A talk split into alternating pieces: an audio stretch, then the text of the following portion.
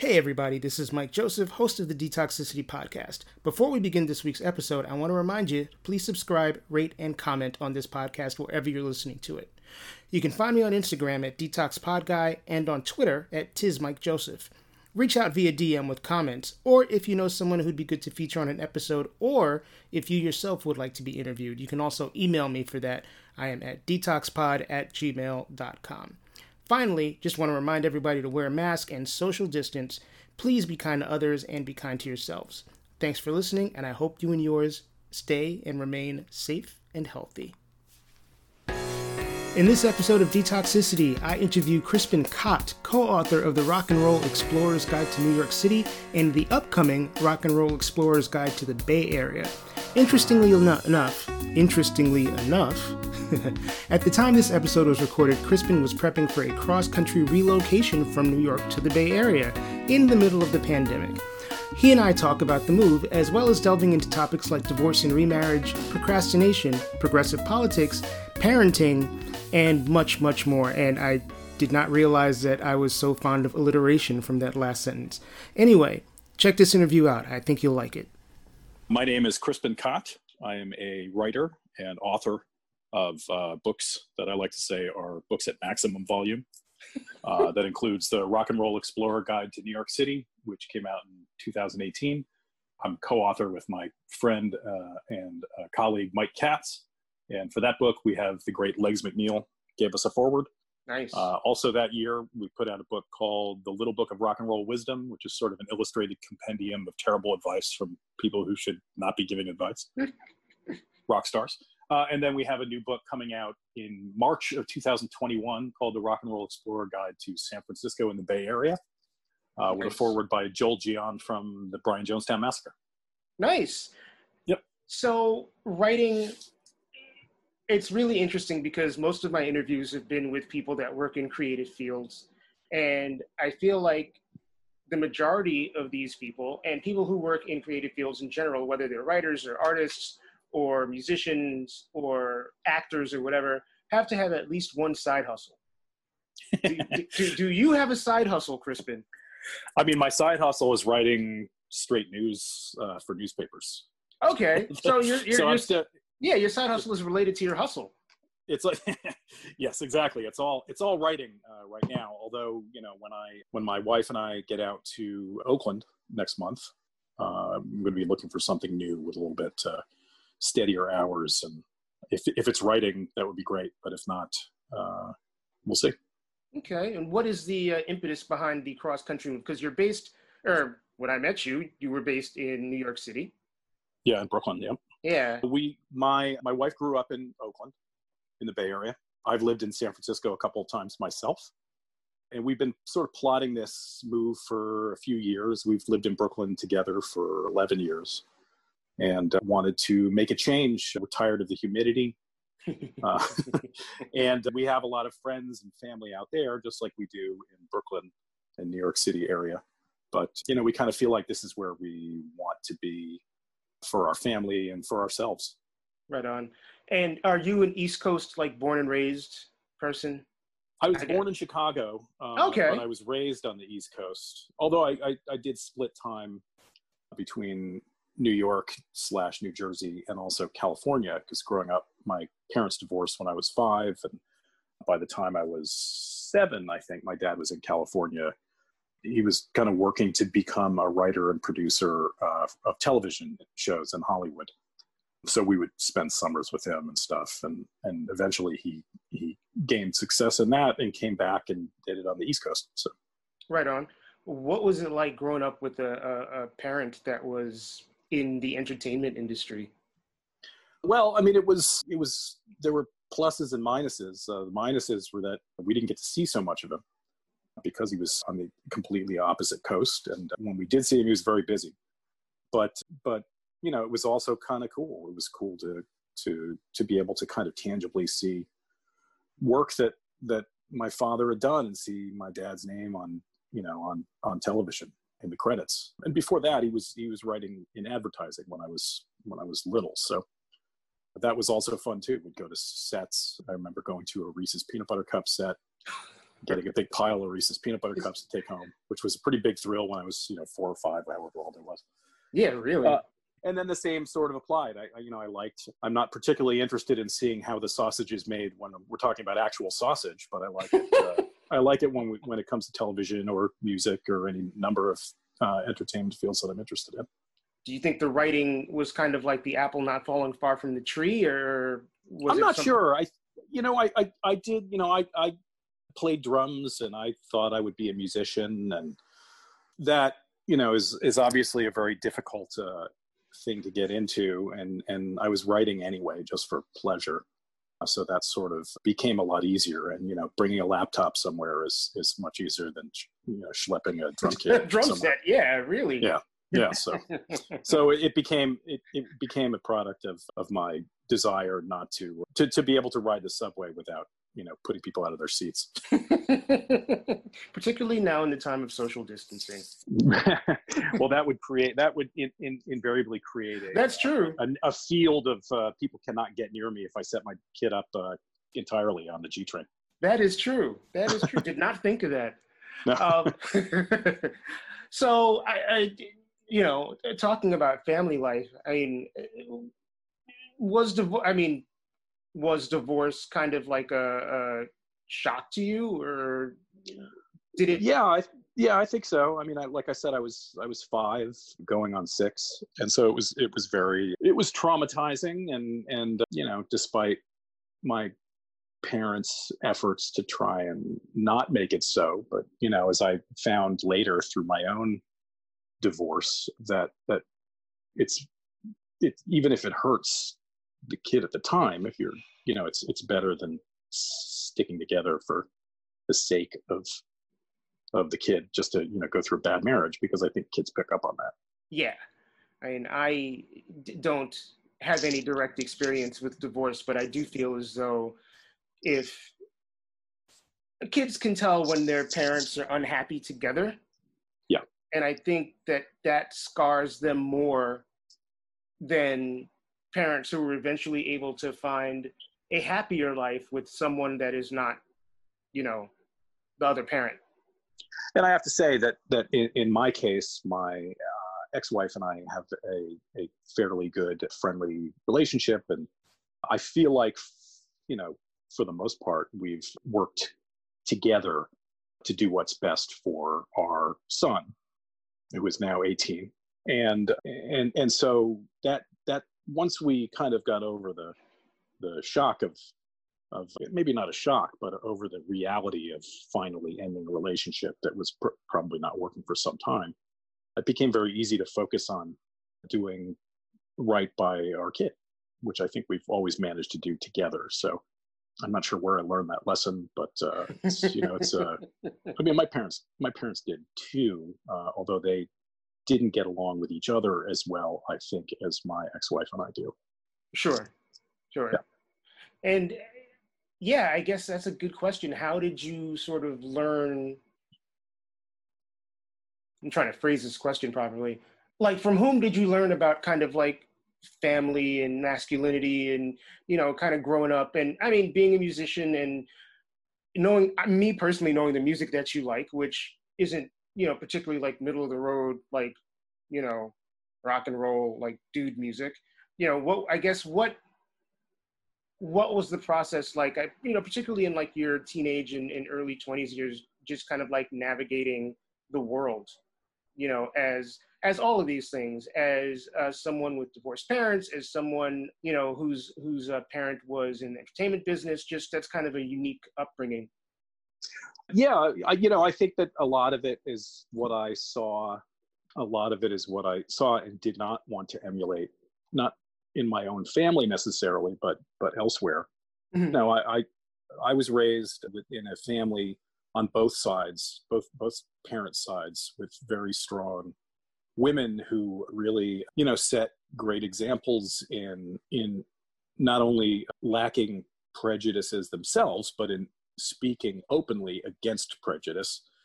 And that was, you know, my my grandmother was my grandmother Marguerite, who we named uh, our six year old daughter after.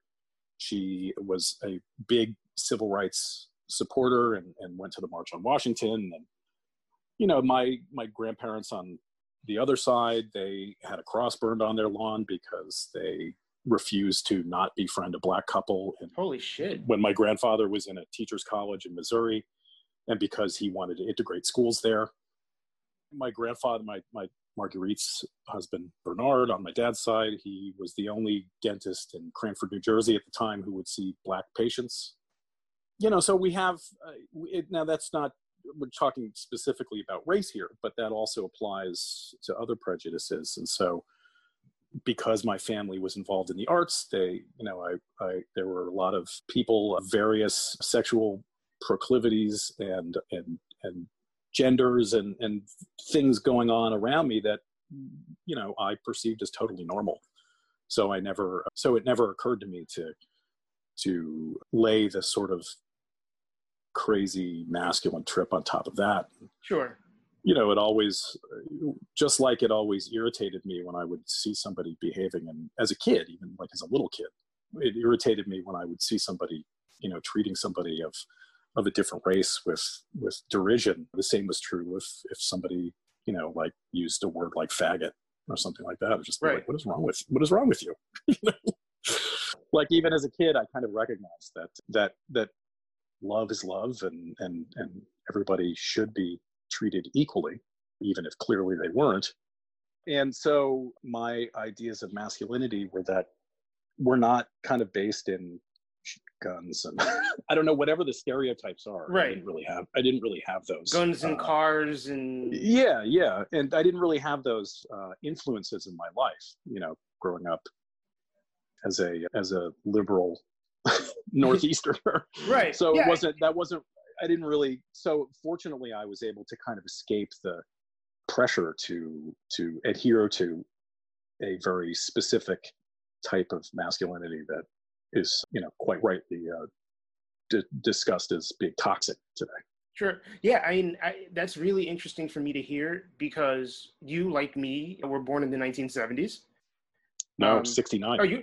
Oh, you, you, you missed. Let me tell you you missed about the the 70s. Wow, right? The the few months that I was there for, and I, I feel as though like my generation slash our generation, like that was reasonably uncommon, at least in the world that I grew up in. Yeah. To be around, you know, just to ex- have an experience of such a wide swath of people just being accepted as people. I, I, Yeah. I feel like it's certainly way more common now than it was, you know, 40, 50 years ago. absolutely yeah it, and and and you know and and it wasn't always like that for me when we when i was 10 years old my my parents were already divorced. We moved from teaneck new jersey to uh, saugerties new york which is upstate. And Right. uh, and and I, there i saw i was uh, exposed to uh, a lot more blatant prejudice than i had been. You know i was in in, in many ways i was sort of cocooned and we went to a very liberal private school with that was multi-ethnic and we called our teachers by their first names. And, and it didn't occur to me that that uh, you know, my friends of asian descent or my friends uh, who were black or anything like that would be treated differently because i had never seen it before. And i had only been told treat everybody equally. Right. so when i saw it uh, or heard it you know in sixth grade was my first year in public school uh, in upstate new york and, and, and it was very shocking to me. And so you know it, it, it especially you know because i was so unaware that people seem to have to kind of like look down on people Right. Exactly. And That's good. That's got to be culture shock for sure. it was yeah. so, as a writer, switching gears a little bit, particularly as someone who does it professionally, like for a day job and like a secondary job, or, you know, yeah, for a career and for fun, I guess we'll say. Sure. How do you not get burnt out? Because I do a lot of fair amount of writing and and I did more, you know, five, six, seven, eight years ago. And I think I just kind of hit a point where I was like, I can't and don't want to do this anymore. Like it takes a lot more effort these days than it did eight years ago. Well i do get burned out Okay. Oh, I'm not alone. no, not at all. I, you know, I, I, I have I'm very comfortable with deadlines, and I will say that working newspaper stories, which I have to be, you know, which which can be pretty dry and very. I'm not really allowed to put my personal opinions uh, sure in my, in these stories. It it makes it a little bit easier for me to to get then kind of focus on things that I want to write, whether it's a novel that I'm working on or one of the books that we've done. So you know that it's different types of writing that have kind of helped me from getting too burned out on it, but I certainly do get burned out. And I and much as I've enjoyed writing for for as a journalist, I'm really looking forward to not writing as a journalist anymore. and you know, whatever, like which is why I'm sort of open to to uh, seeing what uh, might be out there for me because I just don't particularly want to do this anymore. And I kind of like the idea of uh, steady hours and, right, like, and you know, and a, a salary. Yeah. And insurance yeah. and all of that wonderful stuff that comes with yeah, yeah. five job. Yeah, exactly.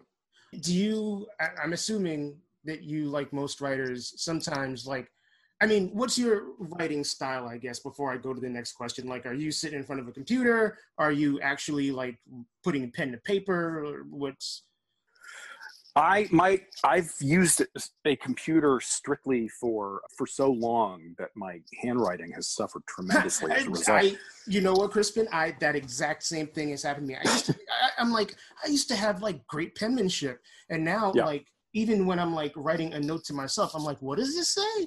It's completely illegible. It's the same. The muscles, the muscles that I had kind of worked into into shape for writing when I was doing things like scribbling into notebooks when I sort of first started writing creatively.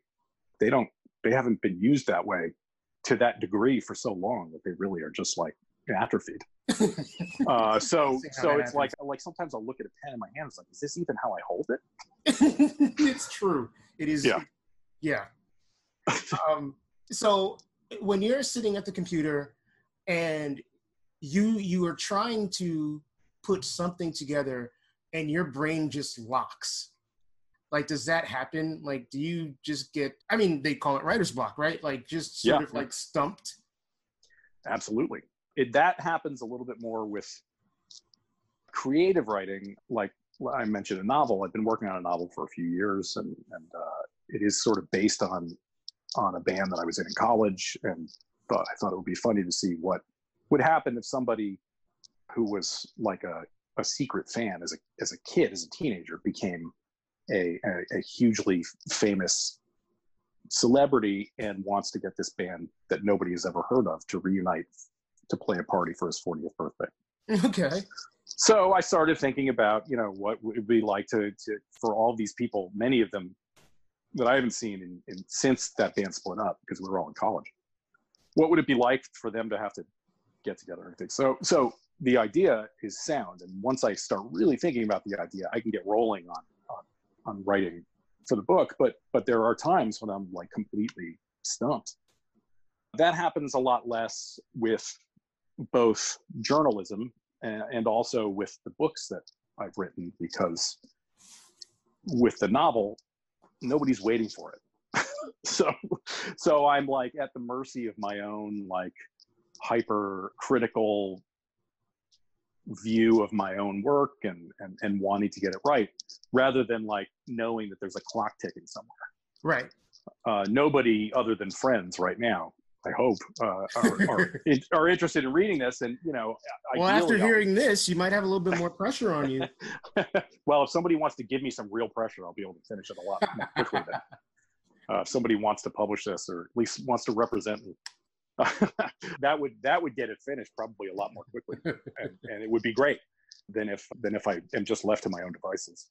So yeah, there I definitely uh, get that, and and you know, look in the in the in the internet age, it's also easy to get like pulled into, you know, well, I'm going to look at uh, you know cute bunnies on YouTube, and then suddenly like five hours are gone. Like, what the hell happened? I just watched five hours of cat videos. uh, but and it's also true of like you know I, I, I do a pretty good job now. I have to of, of uh, not going on to news sites because I because I you know I'll read 15 minutes and then I'll spend like you know the next couple of hours like wrapped racked with anxiety. Mm-hmm. Uh, so I, you know, I have to deliberately force myself to not, you know, get sucked into many of the things that are out there, both, you know, in the horrible news cycle, but also like entertaining things. Like my computer, in addition to being, I can use it for research and for writing. I can also use it to to watch 10 episodes in a row of Schitt's Creek. and then the day is gone. Yes. Uh, so I have this device, and it's also in it. I have a phone that does that. I have Right. a tablet that does that, and, and you know, like everywhere around us are distractions, and so it can be. Um, that is also uh, perilous when you're talking about uh, about you know wanting to stay focused and getting things done. right. Here's a. I, I, let me let me give you a little quote here that I think is kind of fun. okay. Funny that that is. It's a Jerry Garcia quote Mhm. and he is you know the the dead are are the dead Right. they did a lot of live stuff they did not do a lot of they did some studio albums They did a but- fair amount of his- studio stuff. they did but this was you know i was i was having a discussion with somebody and they were talking about how prolific the dead were i said well and so I, I remembered a quote and I found it. He said, I don't wake up in the morning and say, geez, I feel great today. I think I'll write a song. I mean, anything is more interesting to me than writing a song. It's like, I think I'd like to write a song. No, I guess I'd better go feed the cat first. You know what I mean? It's like pulling teeth. I don't enjoy it a bit. And sometimes writing feels like that in the way I write. It's just, just like, ah, God, I don't want to do this. You know, maybe I'll make some popcorn and see what happens next. Yeah. yeah, no, I have the same same issue where it's like, ah, I could write something, but I could also read this book or listen to this record or play this game or Yep. feed the cat. Yeah. You know? Yep, yep. and these days, more so than, you know, I compare it, and I don't know how valid this comparison is, to listening to records. Like when I was a kid, I could stand in front of a record player and listen to a side of a record straight through and not be distracted and not feel the need to do anything else. Yeah. These days, if I'm putting on a record, I feel guilty if I'm not doing anything else. yeah, yeah. There's a lot of pressure to to to be busy all the time. right.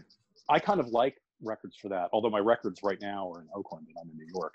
Uh, except a handful of you know a, a handful of my my favorites and most cherished uh, two tote bags full that are sitting here in the room with me that I'm going to be driving across country because I didn't want to trust entrust them to our to our pod delivery. I understand. But but but I that's kind of what I like about records. I'm you know I look I spend an hour making a playlist for something that's going to take me 10 minutes to do so I'm a huge fan of playlists and I and a huge fan of getting kind of immersed in the distraction of putting them together and and all that. And I have you know Spotify and MP3s and everything on my phone until it stopped functioning. I had an iPod Classic, so I'm a big fan of the digital age and the ability to kind of well, suddenly I feel like hearing uh, a Tribe Called Quest instead of the Rolling Stones, and, Right. and not this song, this next song. Well, let's see, and then five seconds of that. Oh, well, let's move on to Can I Kick It?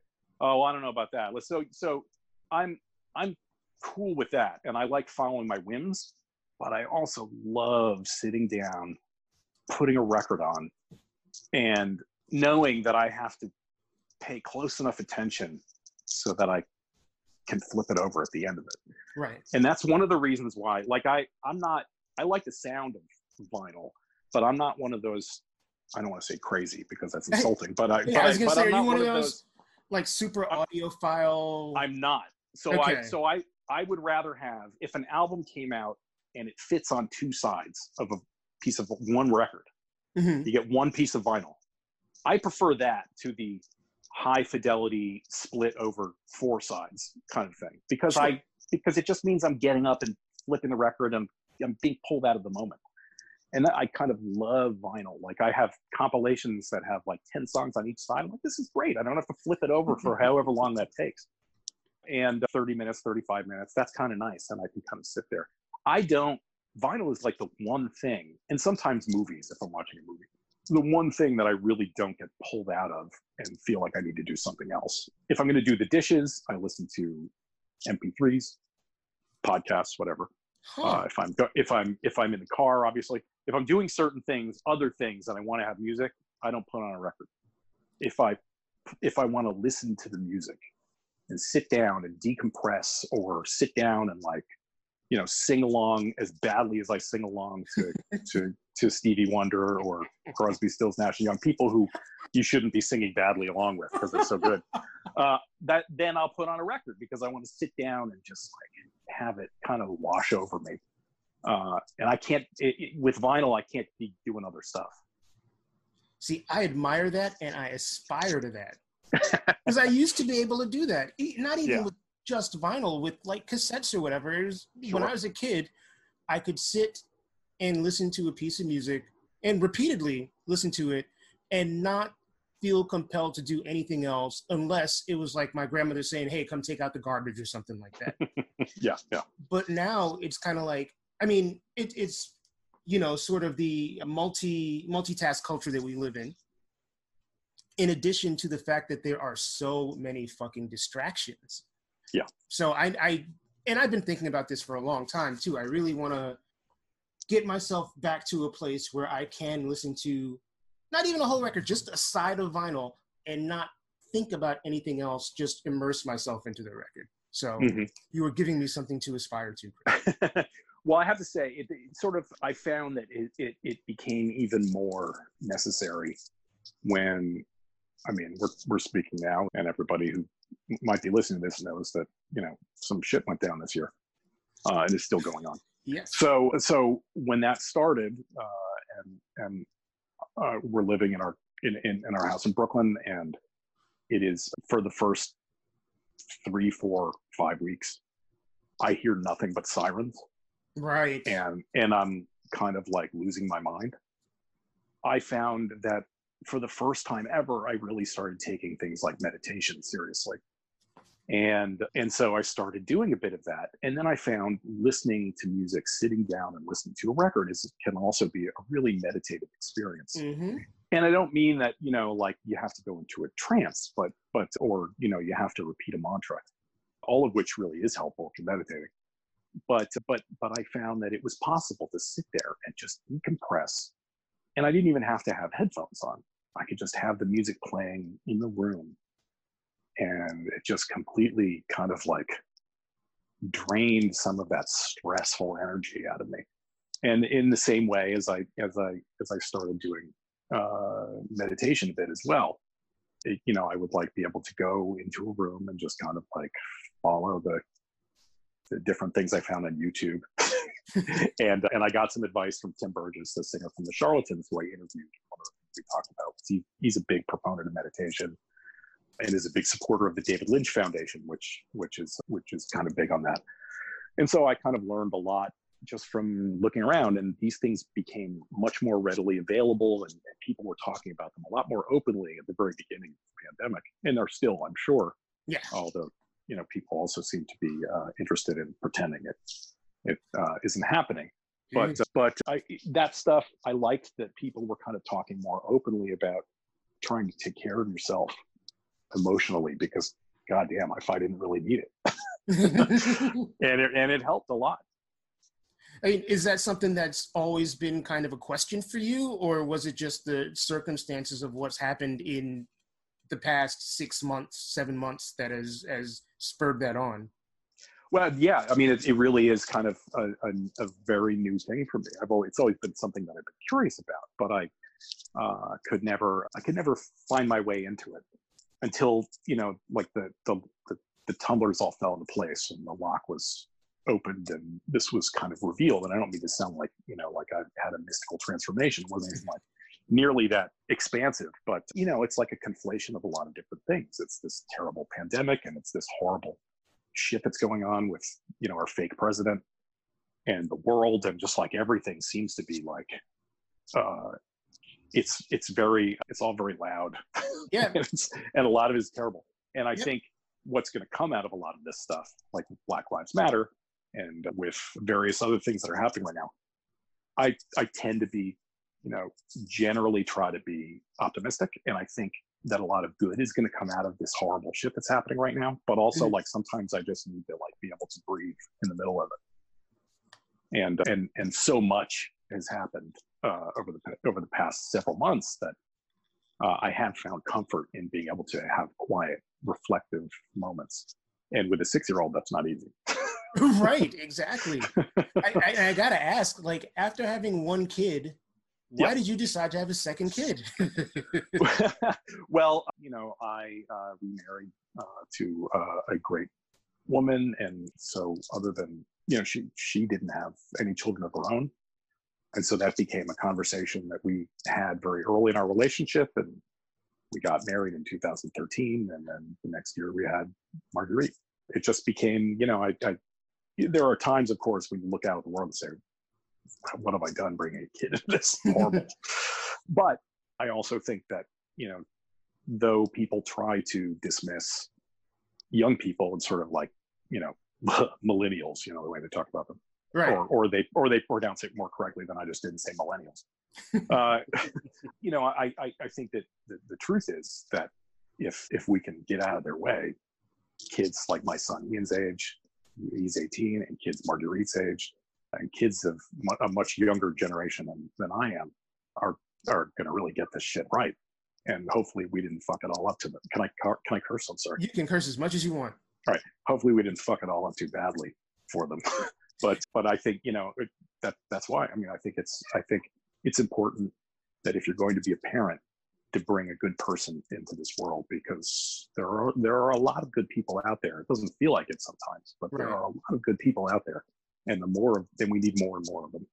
And so I was uh, that was that was very uh, tempting to me, and naming her after my grandmother, who was a big civil rights supporter and would get out and march and everything like that.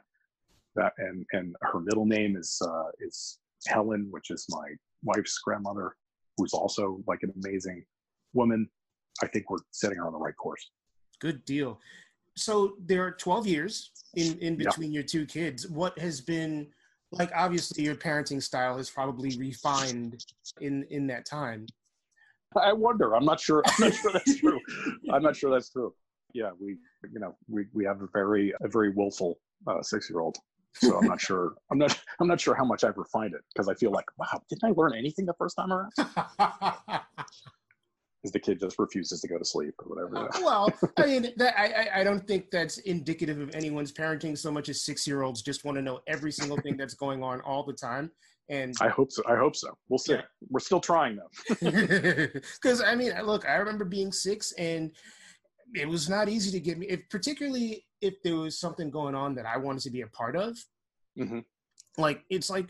What do you mean I have to go to sleep at nine o'clock? Michael Jackson's on TV. Like I don't want to, you know and I yeah. would just kind of like lay in bed listening to to to what was going on, and yeah. you know, so I think that's that's probably a common trait for children. Yeah, I'm sure. I'm sure. I'm sure you're right.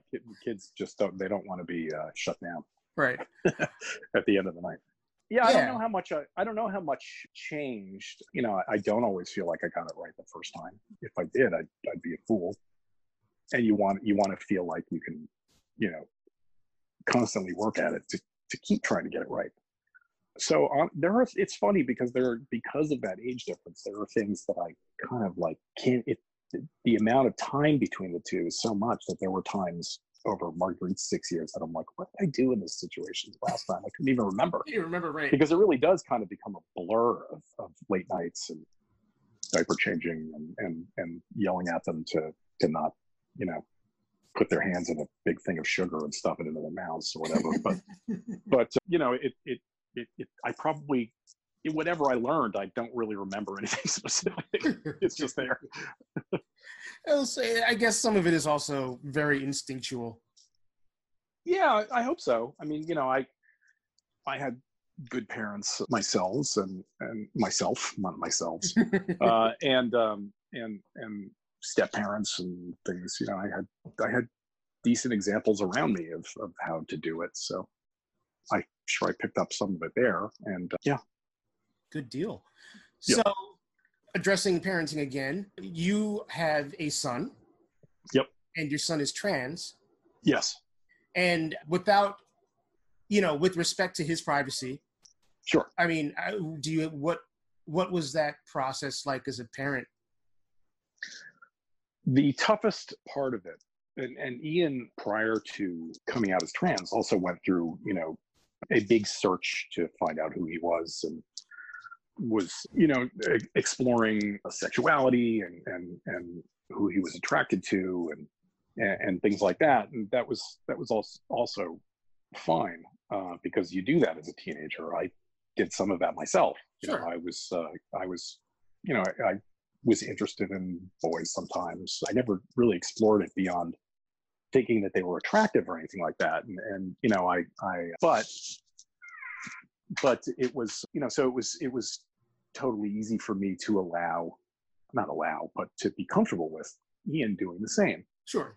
When he came out as trans i it was the first time i was worried because of the climate in this country when it happened. You know we have again i refuse to use his name but this fake president uh, i don't believe who, who is uh, you know who represents essentially everything i hate and is I mean, I don't want to get into too much of that, but but yeah. I think the, the the climate and the atmosphere that he creates and the stoking of the worst in people as far as racism and and homophobia and transphobia and, and misogyny the, and, and, and, misogyny and everything. It was the, really the first time that that I heard uh, something from my son and thought this is a concern to me because you know not only is is is Trump I there I did it. I'm sorry. No, I know. Not only so is well. this uh I'm sorry, I meant to say not only is this this this vanity president rancid sack of shit, you know, kind of like stoking these things in people. It's also it's also emboldening these people to behave in terrible ways. Mm-hmm. Probably like more than a, yeah, yeah, and it's happening probably more you know and and the internet does that too. It's because mm. you know they can they they suddenly see people else see people who feel the same horrible prejudices themselves and they In don't. addition- yeah yeah. So so it was the first time i worried because i'm like you know it's going to be really hard for you. But you know at the same time it's not my decision and i'm totally comfortable with it and and and it's really up to him to to to to follow his own path, and it's up to me to support him. And despite my misgivings about the world in which he was coming to terms with this, I have no prejudices uh, against trans people at all. Uh, quite the opposite, and and and I'm. It doesn't bother me in any way to say this is my son Ian so it, it, it is uh, a transition that's still ongoing. He's about to start college and he still has identification as his given name when he was born. Sure. And it's, you know, sort of like, I believe over the next year we'll be kind of working on, on at least, you know, on paper, fully assuming his identity as Ian, uh, a young man so whatever I can do to help facilitate that, I'm there for, and whatever I can do to help them feel comfortable with that and accept it is, is I am also there for. Just like I would would be with with people who are trans or or or gay or anything that is sort of perceived by ignorant shitballs as as being wrong. I'm I'm you know that's that's not me. I love I love your passion. Like hearing you talk about your son and just feeling the passion of it really like warms my heart um, because i know that there are so many kids out there who have similar situations and their parents are not as understanding and supportive yeah I, I well i'm sure that's i'm sure that's true and it is it is very sad uh, to know that so many people are going through struggles without having support from their family uh, because I think it's hard enough to to figure out who you are when you when you have pressure from people to to to be something else, and when you have you know have grown up in an in a society and in an atmosphere at home where you know the thing that you realize you are is something that has been criticized sometimes in really vulgar ways mm-hmm. uh, as being wrong, and, and and you know for for people to have to grow up and and and find themselves in that atmosphere is just heartbreaking to me. I you know I'm lucky in that I was never around that kind of atmosphere growing up myself and have tried very hard not to have that kind of atmosphere for around my kids. And it, it just is is so sad when people have to go through that. You know, and and and when, you know, they go to school and people are cruel. Um, right. I mean, look, I was I was bullied when I was in school. And I was called a faggot because I was listening to because I was listening to Duran Duran and right. trying to dress up like Duran Duran in my you know my cheap ass version of that because they were being the, styled by photos. I know it's you know I did the best I could and you know I was dyeing my hair and everything and I was I was bullied pretty relentlessly uh, for being something I uh, that I wasn't even being. I was just being myself. Right. It didn't you know I wasn't so so for people to have to go through that as they're also uh, trying to find their identity is just it's just heartbreaking. And to the degree that I was bullied is is certainly nothing compared to what kids who are trans or kids who are gay sometimes have to go through. Sure. But what but it really you know it it it affected me terribly, and so I can only imagine how hard it is for some of them. But saying knowing that that kids have to go through that, I think they're and we were talking about kids earlier, young people. I think it's also, it's in general, I think is more accepted. Yeah. Oh yeah. Uh, now than it was, and I'm not sure how much my son might have gone through. Like I don't know if he was bullied as much as I was. Right. uh, when I was a kid, and all, I was just you know trying to flounce around like a like a new romantic, uh, you know, like I, you know, like I was like following Spandau Ballet's tour bus or something. but, but I, but yeah, I, I think kids today, it's, and, and that's why I kind of uh, am optimistic or hopeful about the future and that we will, you know, be able to kind of reject all this, that, that so much of the, of the furor that we see in society right now against people of color and people who are not adhering to normal, perceived normal, I should say, right. sexual mores and, and, and gender identity and everything else. I think the reason so much of that is happening right now is because it's the last desperate attempt for these people who are going the way of the dodo to try and you know to to to to to cling to something that's that's over yes yeah i I don't remember if it was on a previous recording I did of this podcast or just speaking to somebody, you know, just having a conversation with somebody one on one. But it definitely feels like when you feel like you're about to lose something, you grasp harder at it. And yeah. that is what feels like is going on right now uh, politically. Like, yeah. you know, races, people are, are standing up for equality.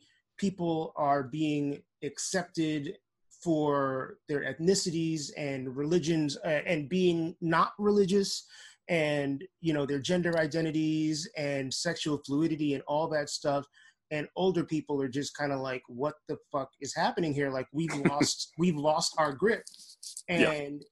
the people in power you know are you know look i watched i mean this is going to timestamp this episode, but I watched uh, a piece of AOC's speech last night and mm-hmm. was just like, these old ass white men in power have got to be like shitting their, you know, shitting their pants that people like so. this are coming up in the political establishment. And yep. as such, they're going to do everything they can to get her the fuck out. And it's and not going to work. Yeah. Yeah. yeah. Absolutely. And look, I'm I'm an old ass white man and I you're, think you're a middle-aged ass white man. well, but but I you know like I am. A, I mean, I my gray hairs say otherwise. But but you know, I think it's great. Like I can't fucking wait because I've been waiting for this my whole life, and right. we've had some incredible progress made in my lifetime. And we have also had uh, true signs like what's this reckoning that's happening with Black Lives Matter that the kind of progress that we need to see hasn't happened. Right. Uh, and, you know, like, honestly, with, if not for, and I don't want to say it because this, this is going to come out as saying that, as, as being happy about some of the stuff that's happening. It is not. But if not for some of the awful shit that we've had to go through, we might not have had so many people finally getting on board mm-hmm. with some of the changes that need to be made in the way we treat each other. And so if like like like as much as I hate hate the president, the fake and I'm throwing up air quotes here, president, because he's not. He's not. Him and all of his enablers and the GOP and all these terrible, terrible, terrible people. Much as I hate them, if they didn't happen, we might still be kind of like rolling along and being okay with some bad shit. Yeah. And I know that a lot of this stuff has to happen incrementally because revolution is is uh it's a process. It it, yeah. And uh, and if at least something good, if we're not all dead from coronavirus because because you know the president is too stupid to do anything about it and too greedy well, he's, uh, he's finally started telling everyone to wear a mask. I guess that's if anybody needs to cover their ugly fucking face with a mask, it should be that guy. He should, you know, he should make sure he should get one, gets one that, you know, how great would it be if somebody handed him one that had Obama's face on it? Ah. He would lose his, he would lose what's left of his mind. But, but no, I, you know, I, I think, you know, I think that some good can come out of this because it really is, yes, this is the most divisive administration in the history of the planet. yeah. but not just in the history of this country, the history of the planet, is, is terrible people doing terrible things. But I think that, you know, hopefully and optimistically, it gets us kind of to where we need to be. And this time next year, you know, we'll all be hugging each other and we won't be wearing masks and and and you know, those guys will be, you know, on a on a burning Viking ship on their last, you know, their last well, they wouldn't be going to Valhalla. They'd be going to hell if if hell exists. You know, these guys going there, but but you know, hopefully we'll be seeing the last of them, and maybe some of them will be going to prison. That's yeah, my fantasy. That was that was my fantasy. Some of them are going to go to jail, and yeah. you know, will live the probably relatively short uh, remainder of their lives behind bars. Yeah, I mean, I I would also I, I much as I would love to see the air quotes president getting uh, hustled out of the White House in manacles I would also accept him dying a horribly painful and embarrassing death, perhaps on a toilet. Well, but but no, he, this would be, this would have to be more public. So maybe like he would have you know explosive diarrhea while he was at one of his terrible rallies, and it kills him. Whatever, like something that would be horribly humili- humiliating for everybody. Uh, that's that's I mean that's that would be fine too. Uh, but no, honestly, I would rather see them get their get their reckoning and yeah. and and be thrown in prison and you know have we're tearing down all these terrible Civil War monuments. Uh, I think we need to tear down all the Trump hotels and all those all that ugly shit too. seriously, seriously. You know, as yeah. a parent would say to a child, I think you need some time to think about what you've done. that would require uh, somebody who's capable of uh, self-reflection, yeah, which that's he true. is not. That's true too. That is true too. So, what I've just started doing, Crispin, is giving my guests the choice of two final questions. Okay. But before I give you the choice of the final questions, I want to know when the Rock and Roll Explorer's Guide to San Francisco is coming out.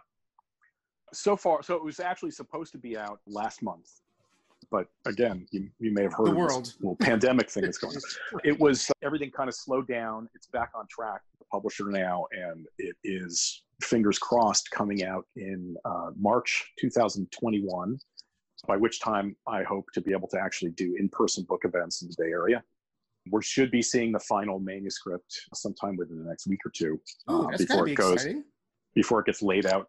Uh, yeah, it is. It's very exciting.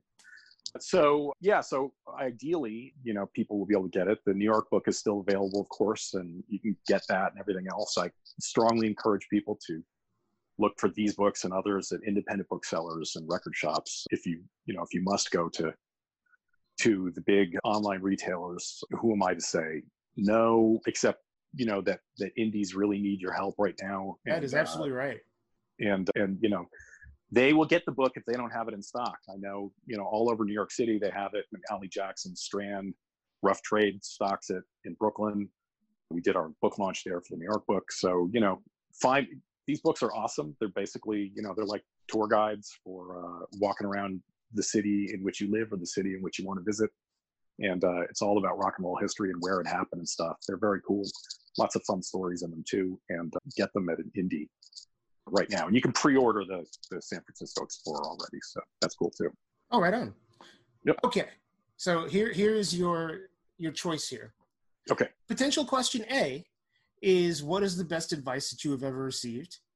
And question B is if you could tell, if you as 50 year old Crispin could tell 15 year old Crispin something, what would you tell him? wow. If I could, I'll, I'll, I'll go with the second question. Okay. Because I've gotten lots of great advice. And it would be hard for me to pick one, one piece of advice. I will say that what I would tell 15 year old Crispin is to pay closer attention in school. Why is that? well, I was really kind of I didn't take it very seriously, and and you know it it it made things for me in career wise and everything a lot harder than it needed to be.